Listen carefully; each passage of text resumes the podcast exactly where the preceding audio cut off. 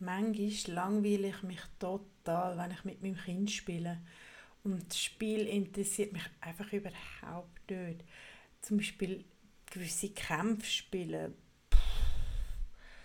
Und manchmal habe ich auch keine Lust, um das gleiche Buch zum 47. Mal anzuschauen. Und weißt du was? Ich glaube, es ist voll okay. Und ich sage das auch meinem Kind so.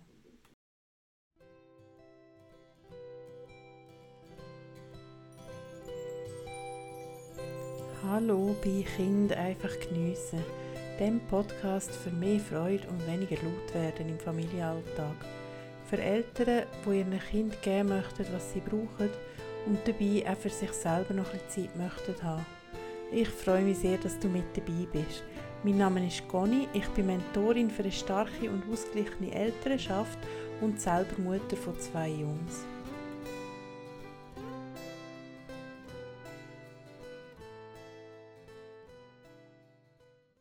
Immer mal wieder höre und lese ich von Müttern, die mit ihren Kindern Sachen spielen, die ihnen selber total widerstreben. Und ich glaube, das merken Kinder auch.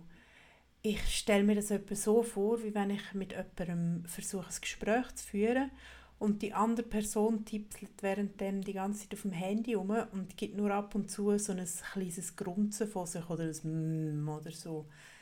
Habe ich überhaupt keine Lust drauf und ich glaube, so auch niemand. Und darum schauen wir in dieser Podcast-Folge an, was, was das kann sein kann, wenn man keine Lust hat, um mit einem Kind zu spielen. Ich bin überzeugt, dass es da ganz verschiedene Gründe gibt. Bei mir selber merke ich das auch. Auch bei mir ist es nicht jedes Mal das Gleiche, wieso dass ich keine Lust habe, um gewisse Sachen zu spielen. Manchmal ist es einfach ein Spiel, das mir nicht entspricht. Wie eben teilweise gewisse Kämpfe spielen, ist einfach nicht meins. Und manchmal fehlt mir aber auch die Energie oder ich bin einfach nicht richtig bei der Sache und darum finde ich es langweilig. Also es gibt ganz verschiedene Gründe und die schauen wir heute an.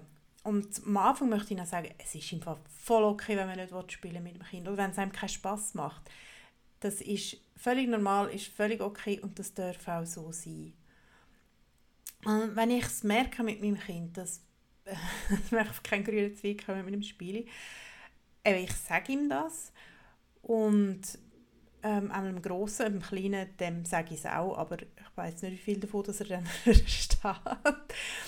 Und wir einigen uns dann darauf, dass wir uns irgendwo in der Mitte treffen, im besten Fall. Also irgendwie, dass ich kurz mitspiele, dass wir etwas anderes spielen und wenn ich kurz mitspiele, dass wir dann dafür nachher etwas machen, was ich auch cool finde. Oder er spielt für sich allein. Oder im anderen Fall halte ich halt das aus, dass er dann traurig ist oder hässig, weil ich nicht mitspiele, weil ich keine Lust auf das Spiel habe. Ist natürlich doof für ihn, logisch, verstehe ich auch. Und mitspielen ist halt dann auch doof. Also es ist dann für mich doof und für ihn doof, wenn ich trotzdem mitspiele. Und darum finde ich das auch wichtig, das ein bisschen anzuschauen, weil es eben unterschiedliche Gründe gibt. Und denen möchten wir jetzt ein bisschen auf den Grund gehen. Der erste Grund habe ich ja schon gesagt, also keine Lust einfach zum Spielen. Vielleicht bin ich kein Spielertyp.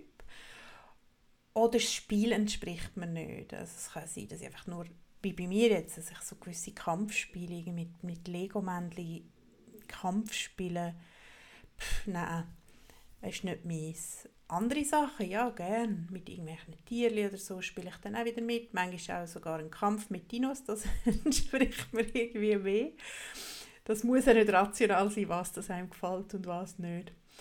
Ähm, und ein weiterer Grund kann sein, dass einfach noch tausend andere Sachen im Kopf hast, die noch müssten erledigt werden Der Haushalt, vom Job, noch irgendwie der Abend, wie du gestalten was auch immer. Es können ganz viele Sachen sein. Noch etwas für die Kinder zum Organisieren ein Spänchen, das Geburtstag hat und man muss ein Geschenk finden. Es sind wirklich immer ganz viele Sachen, die wir halt einfach im Kopf haben. Und du hast den Ausdruck sicher auch schon gehört, Mental Load.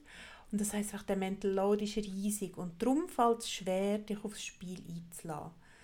Und auch bei anderen Sachen sind wir dann einfach nicht hundertprozentig dabei. Und das ist einfach völlig verständlich und nachvollziehbar, wenn der Mental Load so hoch ist.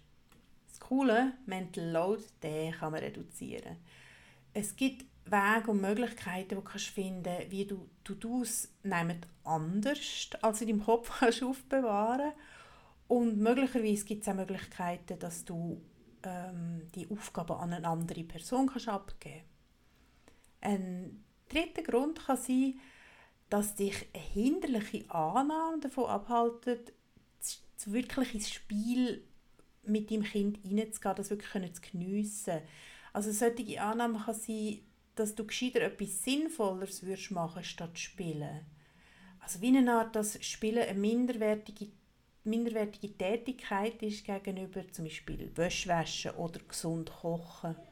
Dabei ist eigentlich alles, was das Kind lernt in dem Alter, ist ja in einer Art im Spiel. Spiel ist wahnsinnig wichtig zum Fähigkeiten lernen, zum sozial sein, zum Frustration lernen, zum Interaktionen üben. Und das Spiel kann auch die Bindung zwischen dir und dem Kind so wundervoll stärken und es füllt, wenn es allen Freude macht, eure Tanks. Das heißt, es gibt Reserven für den nächsten Konflikt. Und es soll ja auch fünf positive Interaktionen brauchen, um eine negative Interaktion wieder auszugleichen. Also wenn ihr eine blöde Situation habt, dann könnt ihr das mit einem Spiel oder mit fünf, mit fünf positiven Interaktionen, beispielsweise im Spiel, muss nicht im Spiel sein, ähm, haben wir das wie wieder ausgleichen und die Bindung wieder kitten. Der vierte Grund kann sein, dass du das Gefühl hast, du müsstest das Spiel steuern, also dass du müsstest wie Inputs geben und das Kind animieren. Und das kann schon sein, bei ganz Kleinen natürlich schon, und dann irgendwann kann man wie so ein den Übergang finden. Dir doch vom Kind zeigen, wie es geht. Und versuche in die Fantasiewelt von deinem Kind mit einzutauchen und zu beobachten. Vielleicht dauert es am Anfang ein bisschen, wenn's, gerade wenn sich dein Kind jetzt gewöhnt ist, dass du den Ton angibst. Aber irgendwann läuft es plötzlich wie von selber. Und dann ist es super cool, einfach dabei sein und, und dann lernst du auch ganz viel über dein Kind und wie dein Kind Sachen macht. Und dann kannst du auch etwas Neues lernen vielleicht, weil dein Kind auf eine Art spielt, wo du das gar noch nicht so kennt hast bis jetzt. Der letzte Grund kann sein, dass dein Kind beim Spielen hässig wird, wenn du falsch spielst. Ich kenne das auch sehr gut, viele von euch kennen das bestimmt auch. Und manchmal gibt es ein, ein riesen Drama, als, als wäre etwas wahnsinnig Schlimmes passiert, wo, es dann wie für uns Erwachsene kann schwierig sein das nachvollziehen, weil wir haben ja nur anders gespielt, als Kind das hätte wollen. Äh, bei uns ist das hauptsächlich, wenn alle krank sind oder schlecht geschlafen haben und ich kenne es gut und ich finde es auch anstrengend. Für mich ist es kein Grund, um dann nicht ins Spiel zu gehen oder probieren nur zum Kind recht zu machen. Und bei uns ist es oft so, dass gerade wenn alle krank sind, also, da habe ich auch nicht so viele Reserven, um die Wut oder die Traurigkeit vom Kind auszuhalten. Was ich, dann, was ich mir dann sage, ist, dass es eine wunderbare Übung ist für Emo Emotionsregulation und für Frustrationstoleranz, für meine und die vom Kind.